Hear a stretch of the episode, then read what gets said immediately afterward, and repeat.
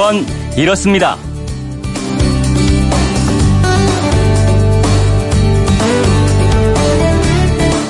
안녕하십니까 오승훈입니다. 재임 중에는 좋은 평가를 못 받다가 퇴임 후에 더 인정받는 지도, 자들이 있죠. 미국의 지미 카터 전 대통령이 대표적이고요. 지난 토요일에 갑자기 별세한 코피 아난 전 유엔 사무총장도 같은 분이었습니다. 코피 아난은 The Elders의 의장을 맡고 있었다는데요. The Elders는 어떤 기구일까요?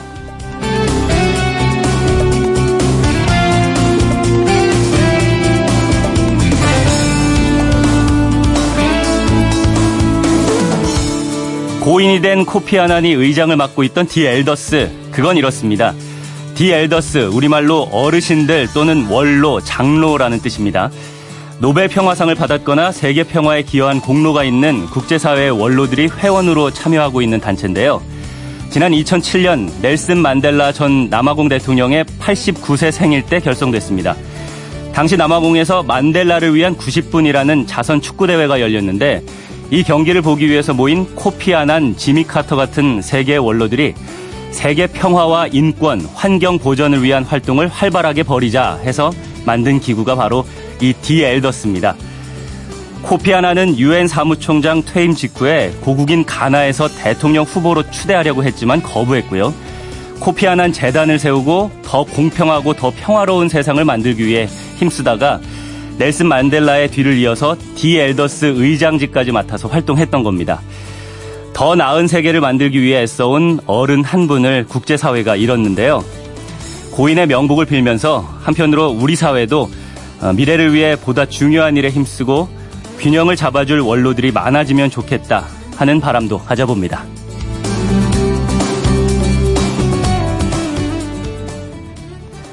(8월 20일) 월요일 그건 이렇습니다 오승훈입니다 문재인 대통령은 소셜미디어에 이런 글을 남겨서 추모를 했습니다. 오직 평화를 추구하는 것이 코피아난을 추모하는 방법일 것이다.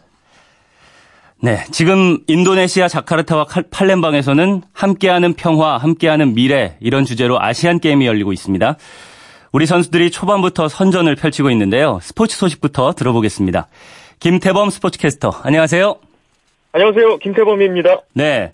2018 자카르타 팔렘방 아시안 게임은 어제 공식 1일차 일정을 소화했는데요. 우리나라 선수들의 메달 소식이 연이어 들려왔죠? 네. 이번 아시안 게임 우리나라의 첫 메달과 첫 금메달은 역시 종주국답게 태권도에서 나왔습니다. 네. 어제 태권도 품새 여자 개인전에서 윤지혜 선수가 동메달을 따내면서 우리나라의 대회 첫 금메달 메달리스트로 이름을 올렸고요. 이어 벌어진 품새 남자 개인전에서는 강민성 선수가 금메달을 따내면서 우리나라의 첫 금메달 소식을 전했습니다. 예. 특히 강민성 선수는 개인적으로 국가대표로서 출전한 대회가 이번이 첫 대회였는데요. 음. 국가대표 첫 대회에서 바로 금메달을 따는 기염을 토했습니다. 네, 대단하네요. 그리고 예, 태권도 품새에서의 메달은 남녀 단체전에서도 이어졌는데요. 한영훈, 김선호, 강환진 선수로 구성된 남자팀이 결승에서 중국팀을 꺾고 역시 금메달을 목에 걸었습니다. 네. 또 곽여원, 최동아, 박재훈 선수로 이루어진 여자팀은 결승에서 태국팀에게 아깝게 패하면서 은메달을 획득했는데요. 이렇게 해서 우리나라는 어제 치러진 태권도 품새, 남녀 개인전, 남녀 단체전까지 네 종목 모두에서 메달을 기록했습니다. 네, 태권도 품새는 이번에 처음으로 정식 종목이 됐다고 들었는데요. 품새는 어떤 종목인가요? 그동안 흔히 봐왔던 태권도 경기는 체급별로 나눠서 1대1로 대결을 하는 그런 겨루기 종목이었는데요. 네. 품새는 체조나 피겨 스케이팅처럼 정해진 동작을 누가 더 잘 표현하는가 이걸 두고 음. 채점해서 또 경쟁하는 종목입니다. 예. 가로와 세로 각 12m 경기장에서 진행하고요. 고려, 금강, 평원, 심진, 태백 이런 기존의 공인 품새에다가 비각, 나르샤, 힘차리, 새별 이렇게 새롭게 만들어진 품새 그리고 여기에 선수들의 자유 품새까지 더해서 경연을 펼칩니다. 네. 총 7명의 심판이 10점 만점으로 채점해서 최고점과 최저점 빼고 심판 5명의 평균 점수로 승부를 겨루는데요. 네. 이번에 아시안 게임에서 정식 종목이 됐으니까 머지않아서 올림픽에서도 정식 종목이 된다면 우리나라의 새로운 메달 밭이 되지 음. 않을까 음. 기대되고 있습니다. 그렇겠네요. 태권도 외에 다른 종목에서도 우리나라 선수들의 메달 소식이 있었죠? 네, 펜싱에서도 어제 3개의 메달이 나왔는데요. 2016년 리우올림픽 금메달리스트 박상영 선수가 남자 에페에서 무릎 부상에도 불구하고 값진 은메달을 따냈습니다. 음, 네. 역시 남자 에페에서 정진선 선수는 자신의 국가대표로서의 개인절 고별 무대에서 동메달을 수확했고요. 2012년 런던 올림픽 금메달리스트 김지현 선수는 여자 사브르에서 동메달을 목에 걸었습니다. 음. 그리고 사격에서 10m 공기권총 혼성의 이대명, 김민정 선수는 은메달을 따냈고요. 수영에서는 이주호 선수가 남자 배영 100m에서 동메달을 또 획득했습니다. 네. 그리고 레슬링에서 남자 자유형 74kg급의 공병민 선수, 97kg급의 김재강 선수가 각각 동메달을 따냈고요. 이로써 우리나라는 금메달 2개, 은메달 3개, 동메달 6개로 중국, 일본에 이어 3위로 대회를 출발했습니다. 자, 그러면은 오늘은 우리나라 선수들의 어떤 경기를 주목하면 좋을까요? 어, 오늘은 텐식 남자 사브로에서 구본길 오상욱 선수가 그리고 여자 플로레에서 남현희 전희숙 선수가 메달에 도전합니다. 네. 그리고 태권도 겨루기 종목의 남자 김태훈 선수를 비롯해서 여자 하미나 김잔디 선수도 메달을 노리고요.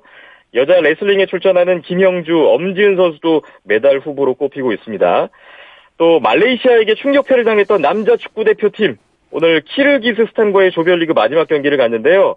조 1위는 불가능해졌고 16강 진출을 위해서 지금 경우의 수를 따지는 어려운 상황에 놓여 있긴 음, 하지만 네. 금메달 목표는 여전히 살아 있기 때문에 오늘 분위기 반전을 한번 노려봐야겠습니다. 네, 내일 또 좋은 소식 들려주십시오. 지금까지 김태범 네. 스포츠캐스터였습니다. 잘 들었습니다. 감사합니다.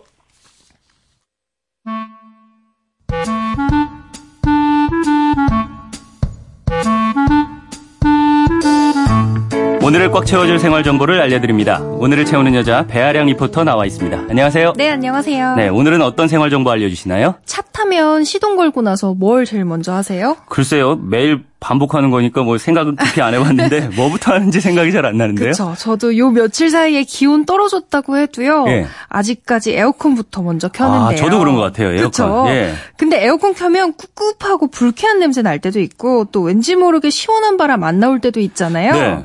또 가끔씩은 제일 센 바람 틀어놓으면 연비 걱정될 때도 맞습니다. 있고요.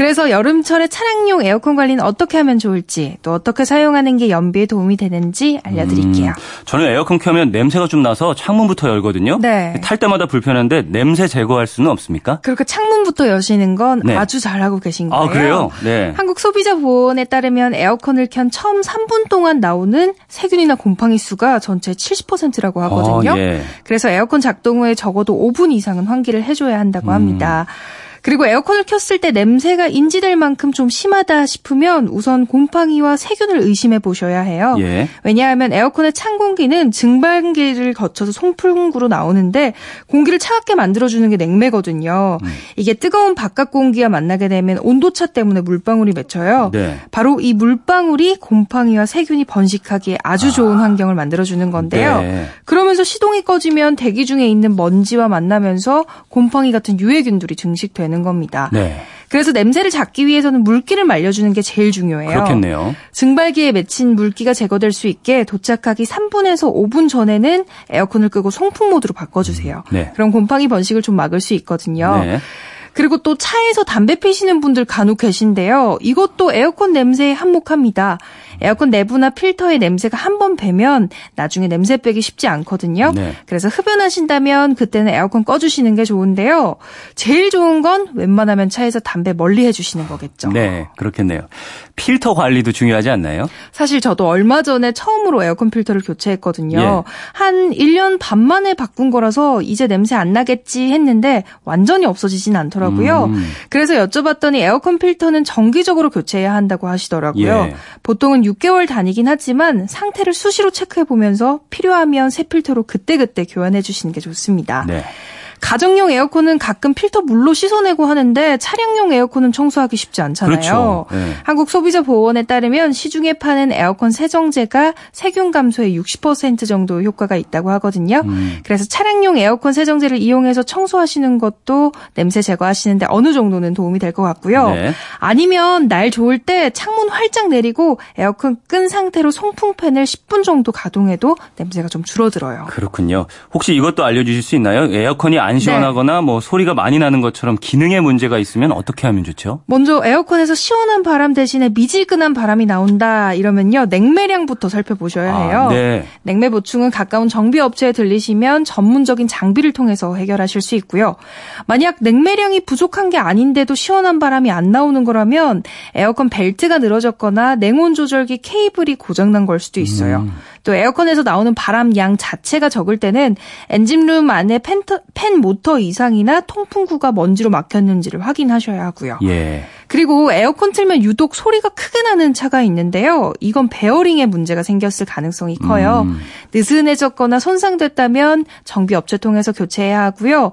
에어컨 벨트 같은 경우에는 2만 킬로마다 점검하고 또 2년 주기로 교체하는 게 좋습니다. 음, 연료 소비를 좀 줄이려면 에어컨 어떻게 작동하는 게 좋아요? 당연히 연비 걱정이 되는데요. 히터는 엔진으로 가동되는데 에어컨은 기름을 먹기 때문입니다. 네. 특히 고속으로 달리거나 오르막길에서는 과부하로 연료 소비가 많이 돼요. 음, 네. 그래서 이럴 때는 웬만하면 잠깐 꺼주시는 게 좋아요. 음. 또차 타서 바로 틀지 마시고요. 시동 걸고 3분 정도 있다가 작동시켜 주세요. 아무래도 그래야 차에 주는 부담이 덜 하고요. 그리고 처음 켜실 때 4에서 5단부터 제일 높게 해주시고요. 조금씩 한 단계 한 단계 낮춰주시면 연료 소비를 최소한으로 줄일 수 있습니다. 네. 오늘부터는 저도 도착하기 한 2, 3분 전에 에어컨 꺼서 송풍으로 물기 꼭 말려야겠어요. 또 자주 점검해서 부품 확인해 주는 것도 중요하겠습니다. 네. 오늘을 알차게 채울 꽉 찬 정보였습니다. 지금까지 오늘을 채우는 여자 배아량 리포터였습니다. 감사합니다. 네, 감사합니다. SUV의 dynamic에 대한 현대자동차 정동훈 연구원의 생각은 때려박는 게 dynamic이 아니거든요. 문제는 올라가는 RPM 바늘이 아니라 상황에 맞게 변속이 잘 제어되고 있느냐죠. 투싼의 dynamic은 이러한 세밀함일 것 같고요. balanced dynamic 투싼 페이스리프트 출시 현대자동차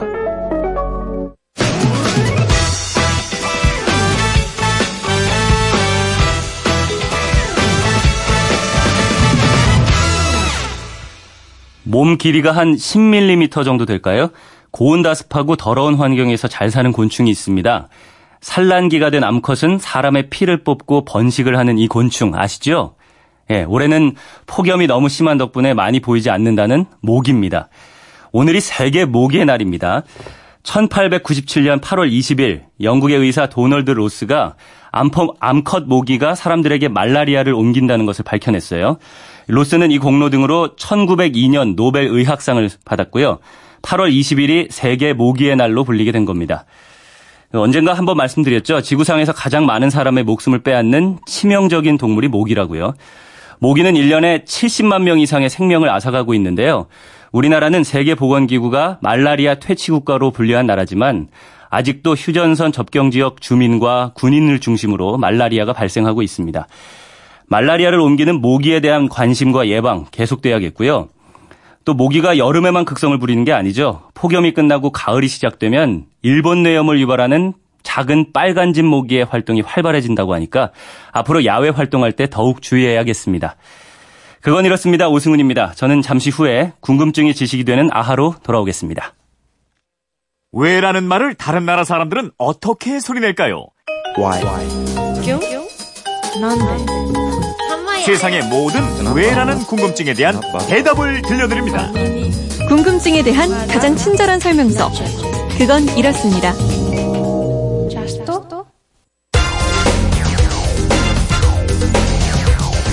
궁금증이 지식이 되는 아하.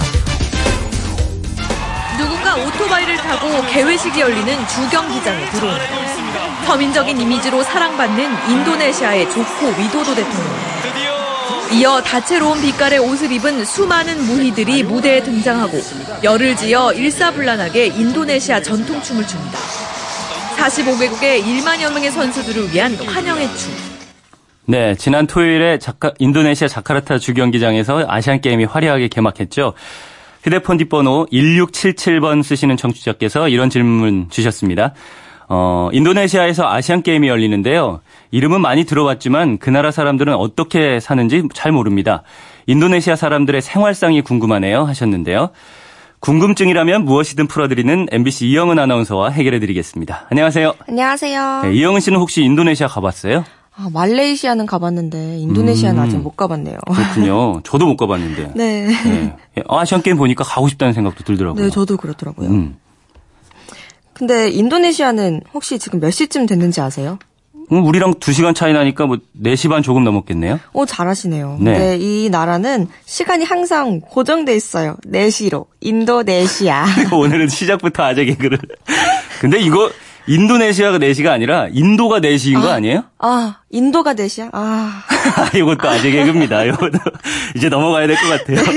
네, 인도네시아에 대해서도 재밌게 좀 알아보죠. 네, 기본 사항을 먼저 알려드리면요. 네. 우선 인구가 아주 많습니다. 음. 2억 6,700만 명. 네. 네, 중국, 인도, 미국에 이어서 세계에서 네 번째로 오. 어. 인구가 가장 많은 나라입니다. 그렇군요. 또 여기에 섬이 모두 17,000개쯤 되고요. 전체 면적은 우리 한반도의 9배 음. 정도 됩니다. 국민 수도 많고 섬도 엄청 많은 나라네요. 네, 세계에서 섬이 가장 많은 나라인데요. 17,000개의 섬 중 무려 12,000개가 무인도입니다. 오, 예. 인도네시아라는 이름 자체 자체도 인도인을 뜻하는 인도스와 또 섬을 뜻하는 네소스 이 두 아. 단어가 합쳐진 말입니다. 네. 인도가 넷이라서가 아니고요.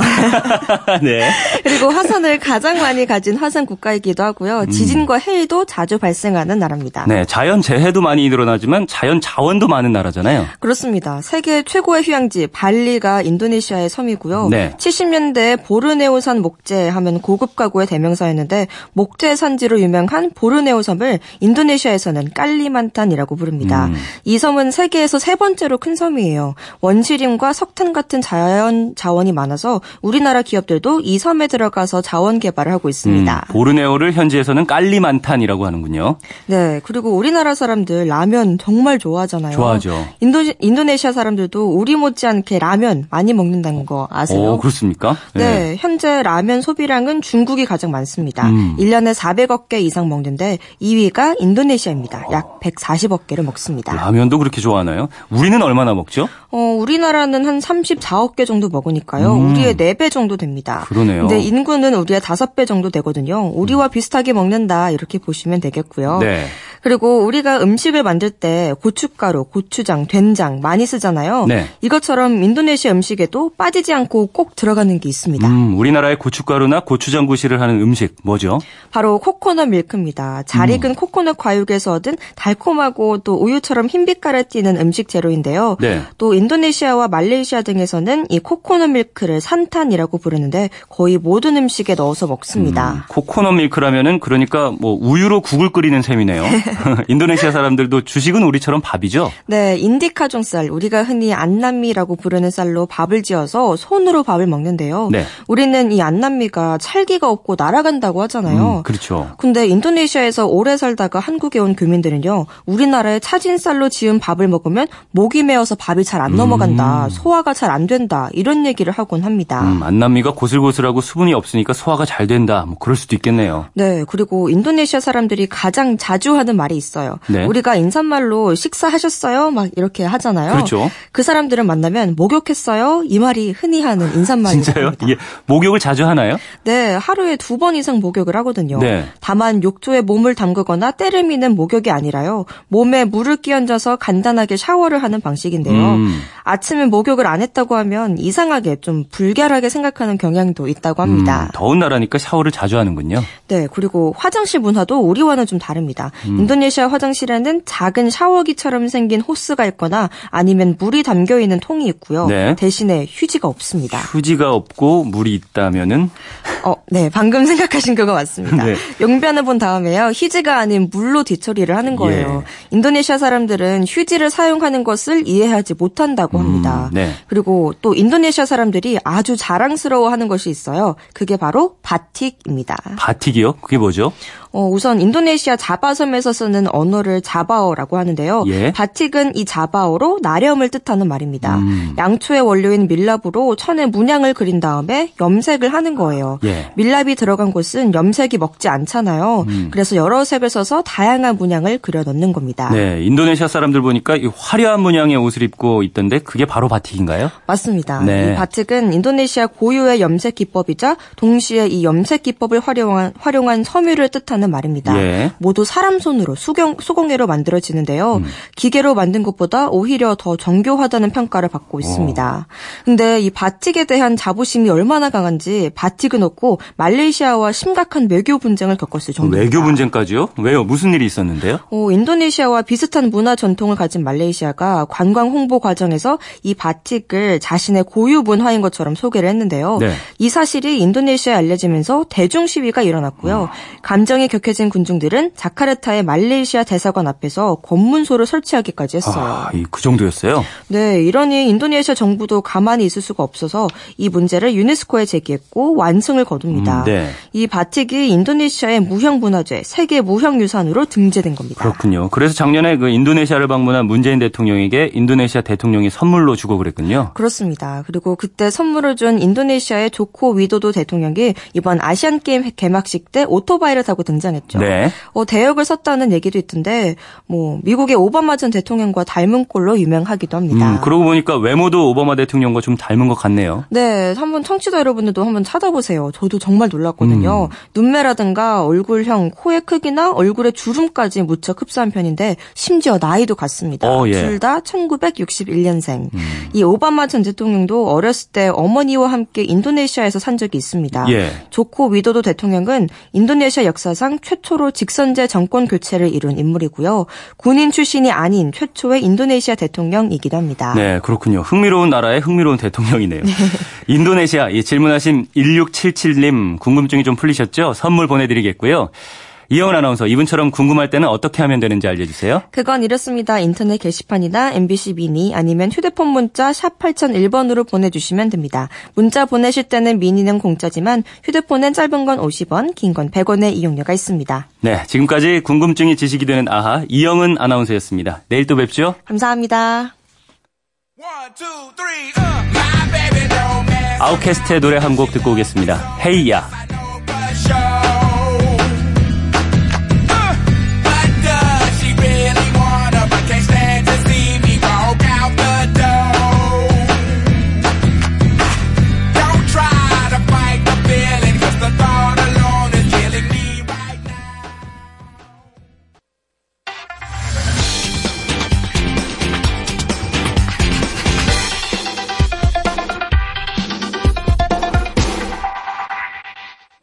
월요일이면 더 출근길이 멀고 힘들게 느껴지곤 합니다. 아, 로또만 당첨되면 하시는 분들도 많을 텐데요. 그런데 또 로또 당첨금으로 얼마를 받으면 만족할지는 사람마다 다른 것 같기도 합니다. 궁금한 키워드를 알아보는 키워드 인터뷰 코너. 우리의 뇌는 돈을 어떻게 인식하고 또 그 가치를 어떻게 측정하는지 오늘의 키워드 돈과 뇌에 대해서 뇌과학자 장동선 박사님과 이야기 나눠보겠습니다. 안녕하세요. 안녕하세요. 좋은 아침입니다. 예, 좋은 아침입니다. 박사님이 사람마다 부자의 기준이 다르잖아요. 만족하는 뭐 월급도 사람마다 다르고요. 예. 예. 그런 거 보면은 돈은 딱 숫자로 보여지는 건데도 이 사람마다 돈의 가치는 다르게 생각하는 것 같습니다. 도대체 우리는 우리의 뇌는 돈의 가치를 어떻게 측정하나요? 예, 말씀하신 게 정확히 맞는데요. 그 뇌는 일단 그 돈의 가치를 숫자로 환산해서 생각하긴 합니다. 아, 예. 근데 그래서 우리가 3이라는 숫자를 보거나 했을 때 이게 그 뇌에서 공통적으로 반응하는 신경세포들이 있어요. 근데 이제 음. 문제는 네. 어 숫자 자체는 뇌가 코딩하는 방법이 있는데 돈의 가치에 대해서는 사실 절대 평가를 하지 않고 완벽하게 상대 평가를 합니다. 그러니까 어. 뇌에게 있어서 중요한 돈의 가치는 어 사실 내가 정확하게 얼마 뭐 이게 300만 원이다, 332만 원이다 이거보다도 네. 어 내가 이 돈을 다른 사람들과 비교해가지고 많이 받는 많이 받는 걸까 적게 받는 걸까 음. 이러한 돈의 상대적인 가치가 우리한테 더 중요하다는 연구들이 많이 나와 있어요. 네, 그럼 돈의 가치를 사람마다 다르게 상대적으로 측정하는 것은 어떤 이유에서 그럴까요? 그 아주 어떻게 보면 원초적인 거라고 할 수가 있는데요. 예. 내가 남들보다 더 많이 받고 싶은 거고 그다음에 내가 남들보다 조금이라도 더 먹고 싶은 그런 마음이 반영이 되었다고 아. 볼수 있습니다. 네. 네.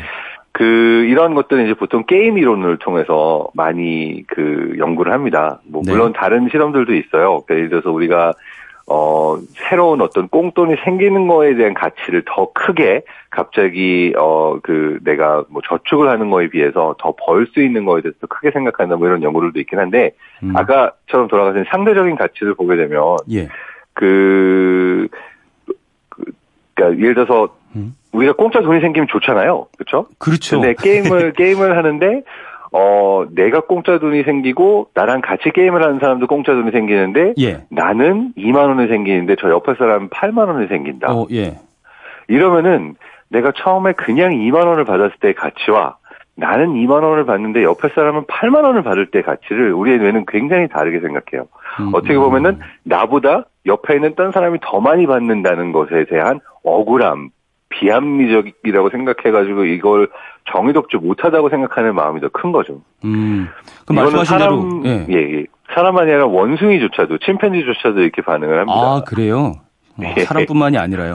그러면 예. 사실은 공돈을 둘이서 뭐 아, 말씀하신 대로 8만 원, 2만 원 이렇게 나눈다고 했을 때 예. 어, 조금 받는 2를 받는 내가 뭐좀 예. 적게 받는다 이렇게 생각을 한다고 하면은 그래서, 왜 그래서 그런 거죠? 그, 이게 그, 게 바로 이제 상대적으로 생각하기 때문인데 예. 그 재미있는 연구 결과들이 많이 나와 있어요. 이거를 이제 최후 통첩 게임이라고 그래요. 뭐냐면 최후 통첩 지금, 게임이요. 예. 예. 그 아나운서님하고 제가 둘다 예. 실험을 참가한다고 칩시다. 예. 근데 어 예를 들어서 아나운서님이 예. 선택권이 있어요. 10만 아, 원을 받는데 그걸 저랑 나눠 가질 수가 있고 네. 어, 어떻게 나눠도 상관은 없습니다. 근데 저는 나눠주는 대로 받기만 해야 되는데 딱 한 가지 카드가 있어요. 음. 엎어버릴 수 있는 거예요. 음. 그러니까 말하자면은 어 둘 다 아. 가만히 있으면은 공짜 돈 10만 원을 나눠 갖는 건데 예, 예, 예. 어 그거를 나눠 주는 사람이 있고 받는 사람이 있는데 받는 사람이 싫어 잃어버리면 둘 다 빵원을 받는 거고. 아 예. 그렇죠? 그래서 보면은 대략 사람들이 한 7대 3 정도로까지 나누는 거에 대해서는 그래 뭐 어쨌든 3만 원이 생겼으니까라고 음. 하는 경향이 있고 네. 6대 4부터는 보통 오케이를 하는데 네. 이게 그 밑으로 내려가서 한 8대 2 또는 음. 9대 1이 된다. 이러면은 사람들이 내가 공짜로 만 원이 생기는 거니까 사실 아무 말 안 하고 받아도 되는데도 네. 뭐야 너는 구를 받고 난 만 원밖에 안 주는 거야? 이런 마음이 생기면은 엎어버리는 경향이 훨씬 큰 거죠. 아. 그러니까 아무도 차라리 우리 둘 다 빵 원을 받는 게 낫지. 어. 어, 내가 공짜 돈이 만 원이 생겨도 네가 9만 원 받는 건 못 보겠어. 이런 심리가 뇌에 있고 이건 사실 재밌는 게 이제 전 세계 어디를 가도 어느 나라에서 이 실험을 했을 때도 비슷한 결과들이 나왔어요. 음. 그래서 이런 생각을 했죠. 실험실에서 이거 10만 원도 큰 돈이긴 하지만 보통 실험실에서 이제 만 원을 9천 원, 천 원 정도로 나눠서 실험하니까 네. 너무 작은 돈이라서 사람들이 이러는 게 아닐까. 음. 뭐 에이 안 받고 말지 억울해 이렇게 생각하는 게 아닐까라고 음. 하고 미국 사람들이 정말 못 사는 제3국 아프리카나 뭐 이제 뭐 중국만 해도 이제 그 돈의 가치가 다르잖아요. 그러니까 우리 어, 그러니까 우리나라에서 1달러와 아프리카였을 때 1달러와 뭐 이렇게 다른데 네. 정말 못 사는 나라에 가서 이 사람의 1년 월급, 그것도 그냥 월급이 아니라 대학 교수가 받는 정도의 월급을 가지고 똑같은 게임을 한 거예요. 음. 이게... 그러니까 심지어 내가 단 여기서 9대 1, 뭐 8대 2로 받아도 예. 나는 두 달치 월급이 생길 만큼 큰 돈인데 예. 과연 이때도 사람들이 딴 사람이 나보다 많이 받으면 엎어버릴까? 음. 이런 음. 실험을 했는데 사실상 결과는 거의 비슷하게 나왔다고 합니다. 그러니까 어. 실제로 그 돈의 양이 아주 많냐 적냐와 상관없이 사람들은 어, 내 주변 사람들이 나보다 많이 버냐. 꽁돈이 생겼을 때도 나만 생긴 거면 좋지만 이게 다른 사람이 더 많이 생겼는데 내가 더 적으면 배가 아프다. 음. 이런 것들이 어, 뇌 깊숙이 프로그래밍이 돼 있다고 할 수 있습니다. 어, 배가 아프다라는 말씀이 좀 와닿네요. 그러면 이게 아까 8만 원, 2만 원까지는 못 받는데 7만 원, 3만 원 정도면 받을 만하다라고 생각을 한다고 말씀하셨는데요. 예. 그럼 최소한 이만큼 받아야겠다라고 생각하는 건 뭐 왜 딱 그 정도라고 생각을 하게 되는 건가요? 그러니까 사람들이 그 나눠 가진다고 했을 때 네. 나눠 주는 사람이 있잖아요. 그러니까 누구래도 내가 조금 더 가지고 싶은 마음은 있으니까 서로가 이제 그런 걸 공감해서 이해는 하는 거죠. 음. 그래 네가 나눠 주니까 나눠 주는 입장에서 네가 육 먹고 나 사주는 거 그래 이해할 수 있어. 나 같아도 그럴 것 같으니까 음. 7대 3도 그 괜찮을 것 같아라고 생각을 하는 정도인데 네. 이게 그 내가 생각할 때 이건 아니야라는 생각하는 어떤 가치를 넘어서면 사람들이 그걸 이제 리젝 그러니까 그걸 안 받는 거죠. 그렇게 안 음. 받는 거죠. 근데 이제 거꾸로 재밌는 거는요. 네. 어, 똑같은 게임인데 이번에는 엎어버릴 수 있는 카드가 없어요. 그냥 아, 나눠주는 대로 무조건 받아야 되는 거예요. 무조건 받아야 주, 되는 거예요. 네. 예. 그럼 주는 사람 입장에서는 솔직히 안 나눠줘도 되잖아요. 그렇죠. 예를 들어서 내가 10을 다 먹고 모르는 사람이니까 그냥 0이고 이렇게 가도 되는데 예.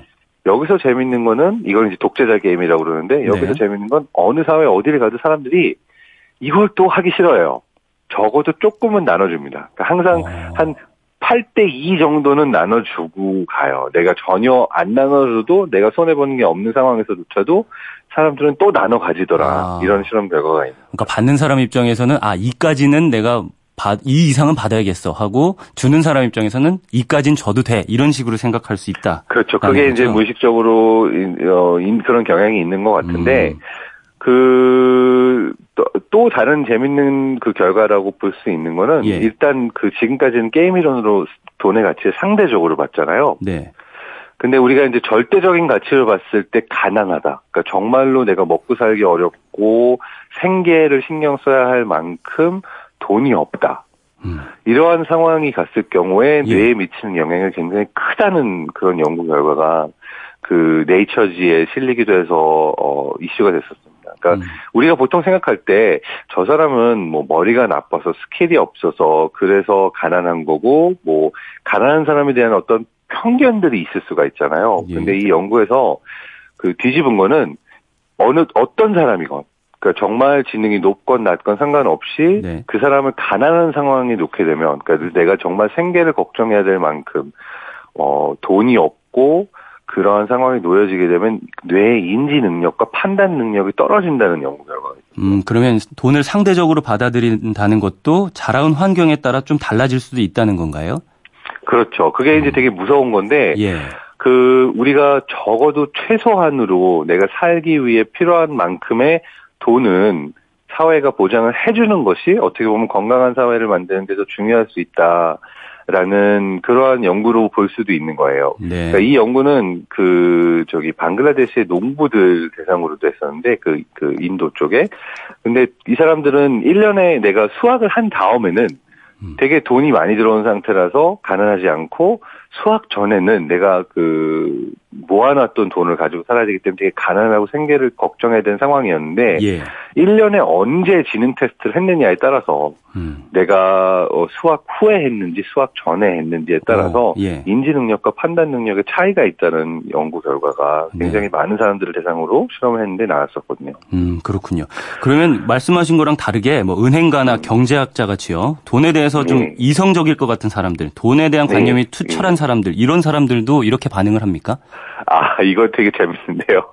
아까 말씀드렸던 최후 통첩 게임, 그, 이 독재자 게임에서 네. 말씀드렸던 건 이제 일반적인 거의 대부분의 사람들을 놓고 했을 때 결과인데, 은행가나 이제 어떤 그 투자, 뭐 이렇게 돈과 신경을 많이 써야 되는 경제 경영 전공의 사람들에게 실험했을 경우에는 철저적으로, 그러니까 정말 철저하게 이성적으로 내, 이, 내 이득을 어, 최대화하는 그런 결론을 내리는 실험 그러니까 결과가 나왔어요. 그러니까 이 사람들의 경우는 어떻게 보면 내가 일상에서 해야 되는 일이 이윤을 극대화해야 되는 일이잖아요. 네. 그러다 보니까 게임을 할 때 만약 내가 10대 0으로 전혀 나눠주지 않아도 되는 상황이다. 그러면은 보통 사람 그래도 8대 2까지 뭐 인정했다고 하잖아요. 이렇게 나눈다고 한다면, 어, 이 은행가나 아니면 보통 이제 경제 이런 쪽에 종사하시는 분들은 전반적으로 내가 10을 다 가지더라. 음. 그러니까 철저하게 나에게 이윤이 돌아오는 행동 패턴을 보이더라. 이런 연구 결과도 있기도 해서 재밌긴 했습니다. 그러니까 그런 식으로 교육을 받거나 내가 음, 트레이닝이 네. 되는 거라고도 할 수 있는 거겠죠. 음, 그렇군요. 박사님이 평소에 그 사회적 뇌를 자주 말씀하셨잖아요.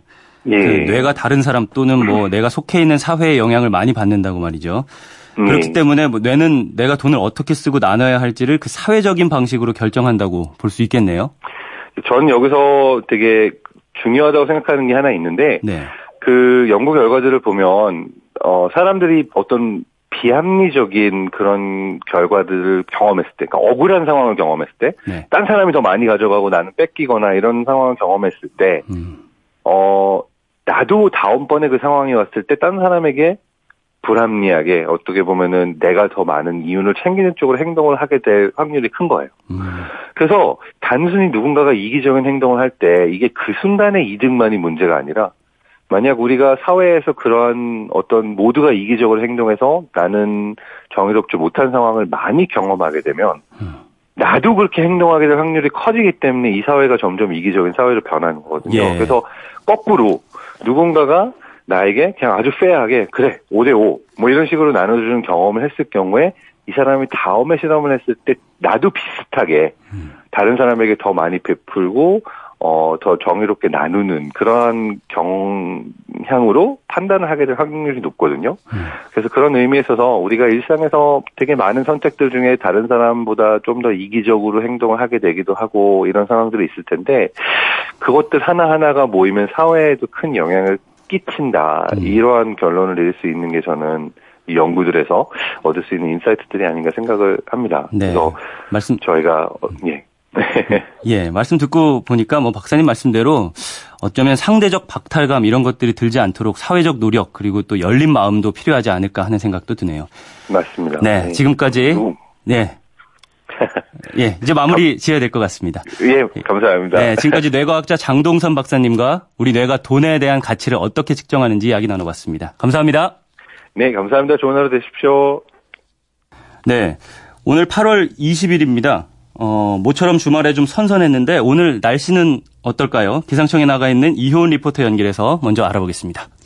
네, 한 번 더 힘을 쓰고 있습니다. 북태평양 고기압이 다시 강해져서요. 고온 다습한 공기가 유입되고 있습니다. 어제 아침보다 기온이 전반적으로 조금 높고요. 낮 기온도 어제보다 1, 2도가량 더 높아서 서울 대구 34도, 강릉 29도, 광주는 35도로 웃돌고 있습니다. 서쪽 지역을 중심으로 열대야도 차츰 나타나니까 당분간은 다시 무더위 조심하셔야겠습니다. 비는 내일 아침부터 낮 사이에 수도권과 강원 영서, 충남 서해안 곳곳에 오겠고요. 모레부터는 제19호 태풍 솔레 태풍의 영향을 받겠습니다.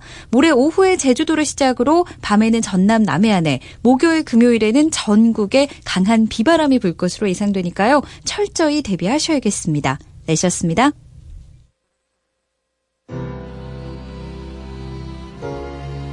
네, 마지막 곡 데이빗 보위의 체인지 보내드리면서 저는 내일 다시 찾아오겠습니다. 지금까지 아나운서 오승훈이었고요. 월요일 아침입니다. 모두 힘내십시오.